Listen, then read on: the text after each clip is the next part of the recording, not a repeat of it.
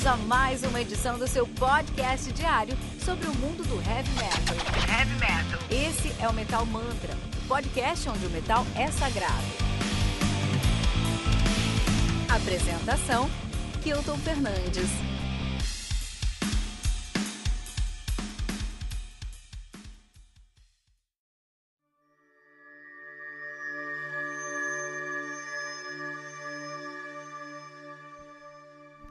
Graham, do Dark Sarah, álbum lançado no dia 17 de julho de 2020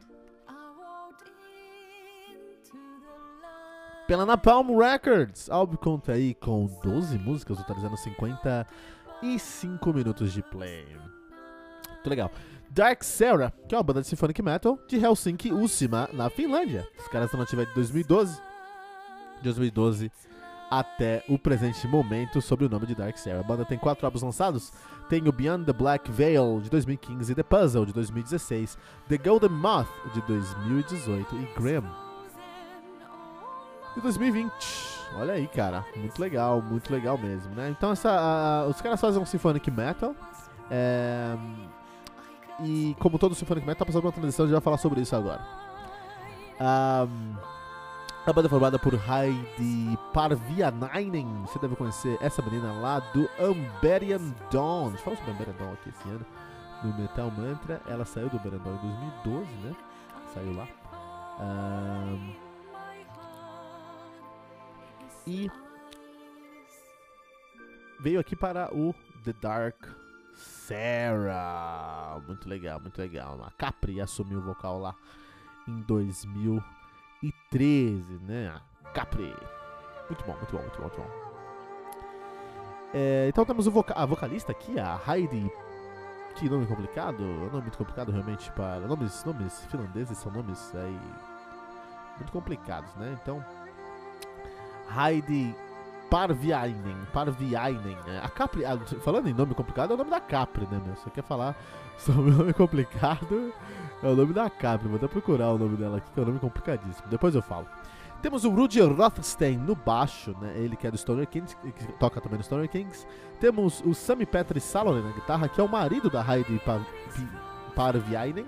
Temos o Erka Korhonen na guitarra, ele que toca no Rashkata Joula e na no Ari Ari Koivunen, que é interessante falar sobre essa banda daqui a pouquinho, porque tem uma intersecção legal aqui.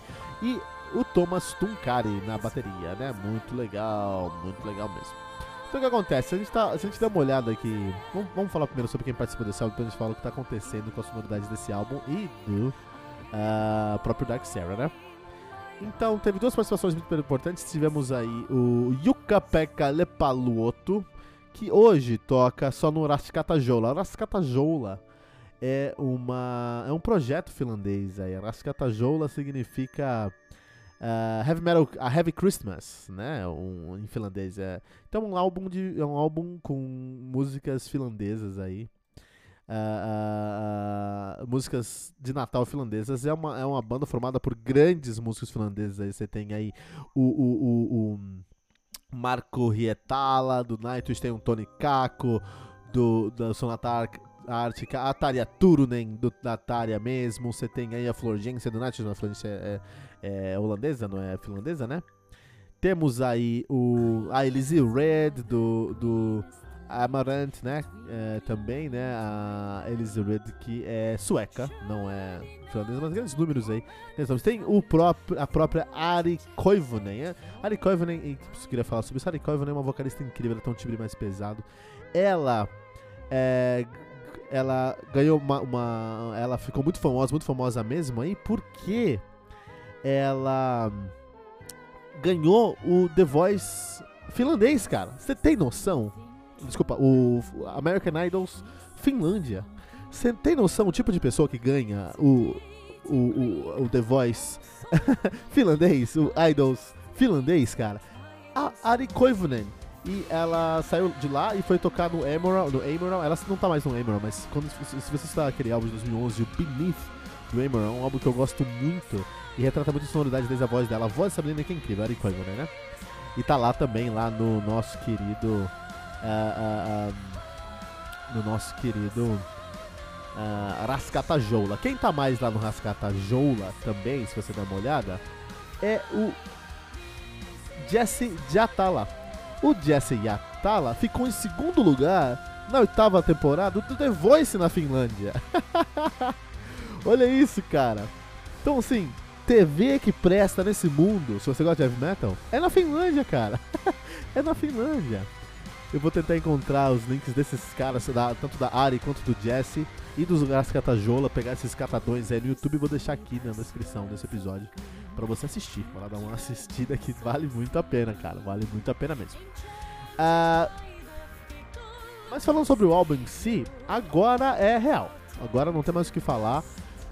O Symphonic Metal tá passando pela transição. Não existe mais Symphonic Metal. Temos agora. Não é mais só Symphonic Metal, agora nós temos aí o New Wave of Symphonic Metal. Isso já é realidade. O Dark Sarah também tá nisso, eles também modernizaram o logo. Eles também têm uma sonoridade mais próxima do uh, de um mainstream. Eles estão também mudando a sonoridade para uma coisa mais acessível, mais comercial. Não só em sonoridade, em imagem também, como eu falei do logo aqui. O logo, o logo dos caras está lindão, lindão. Está muito bonito o logo desses caras. Lá em metalmanta.com.br eu tenho, tenho cuidado de tentar colocar os logos das bandas, que eu acho uma coisa, uma arte mesmo e também na, no, todo o projeto artístico que eles colocaram para esse, pra esse eh, lançamento aqui pro Grim, né? Então, por exemplo, a capa, a, a arte da capa é uma, uma arte muito monocromática aí, né? Você tem uma tonalidade azul, uma tonalidade branca, a própria. A, a, eu não vou conseguir o nome desse menino nunca, cara. Heidi Parviainen, cara, a própria Heidi Parviainen. Ela tá loira, ela sempre foi morena, ela tá com loirão platinado, dando essa cara aí de, de anjo, né, e tudo mais. Isso é muito legal pra, pra, como projeto de arte aí pro trabalho dos caras. E na capa, na contracapa você tem a Hyde de, com um vestidão branco, com uma uma uh, um, o seu loiro platinado e ela é bem branca porque a finlandesa então parece realmente que ela que, tá descendo uma, uma, luz ali no meio da foto. E atrás tem os membros da banda, todos de preto com capuz, cara. Então isso dá um contraste muito legal e isso é uma ideia que eles estão querendo fazer. É, uma, é, um, é, um, é um dos, dos prismas que eles querem trazer pra sonoridade. Eu acho muito legal. Muito legal mesmo esse trabalho de arte, né? Só que é um som comercial, cara. É um som mais comercial. Há exemplo do que fez o With the Temptation, do que fez o Unburied Dawn, do que fez o, o, o, Eu sempre esqueço a banda que fez Apocalypse Sentiu, cara. Sempre esqueço, cara. A exemplo do que fez aí o, o, o Unburied Dawn, que fez o, Xandria, que fez o Levisai, que fez o. Caramba, qual é o nome daquela banda? Vou lembrar aqui na nossa frente. O Delane, o Delane também fez isso. Eles estão com agora uma pegada mais comercial aí com o, o, o com o Apocalipse Sentiu também, né? É, então, não temos mais o, o, o Symphonic Metal, cara. O Symphonic Metal agora é reduto de épica, de Nightwish e mais duas bandas, Sirenia talvez. Porque agora o Symphonic Metal não evoluiu, mas foi para um próximo ponto que é o New Wave of, of, of Symphonic Metal aí, onde é muito mais próximo do Amaranth, da Elise Reed, por exemplo, cara. Isso é fato. Então a sonoridade desse álbum aqui é muito mais comercial. Não sei se você gosta de sonoridades comerciais. Não é muito minha cara. Então esse álbum aqui é um álbum que eu gostei de escutar. Escutei, foi legal, foi bom ouvir esse álbum aqui. Só não achei um álbum que eu vou reouvir. Não é um álbum que eu vou revisitar no futuro. Não vai ficar no meu no meu, no meu playlist, porque não é a minha cara, não é a minha sonoridade. Mas eu tenho certeza que é a sonoridade de muita gente. Porque, puta, tá todo mundo fazendo isso. Não só o Dark Sarah. É o Dark Sarah, é o, o como eu falei, o Amberian Dawn, é o Delane, é, é, o Xandria, é, é o Within Temptation. Tem tantas bandas indo pra esse novo momento que agora já é oficial. New Wave of Symphonic Metal. Essa é a realidade, cara. Uh, mas no, no, final do dia é um trabalho muito bem, bem produzido, muito bem feito. É, foi produzido pela própria banda com muito cuidado, então isso é, é essencial pra Assim, você vai conseguir ouvir esse álbum aqui tranquilo. Você só não vai conseguir se você não gostar do, da sonoridade. Mas se você tiver até um pouquinho próximo da sonoridade, não machuca, cara. Você escuta do começo ao fim. É, é um pouco é, repetitivo, especialmente na sua bateria. Porque tenta ser um pouquinho mais acessível, mais simples, e aí acaba sendo mais repetitivo mesmo, né? Menos criativo até. Mas de maneira geral, as melodias são muito bem colocadas. As, a guitarra e o baixo se tornam um elemento só e é meio sumido, né? É, não tem solos memoráveis, mas tem solos acessíveis. Então, a grande barreira aqui é o comercial, é o mainstream. Mas você passou a barreira do comercial, a barreira do mainstream, tá beleza. E eu queria saber a sua opinião aqui no Metal Mantra.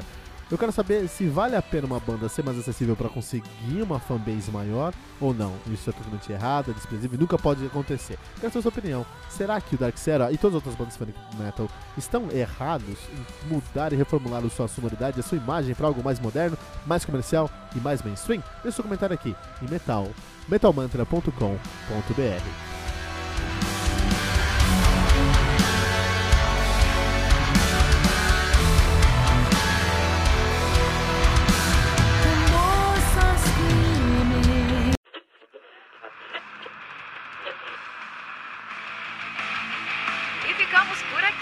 mais uma edição do seu podcast diário sobre o mundo do heavy metal.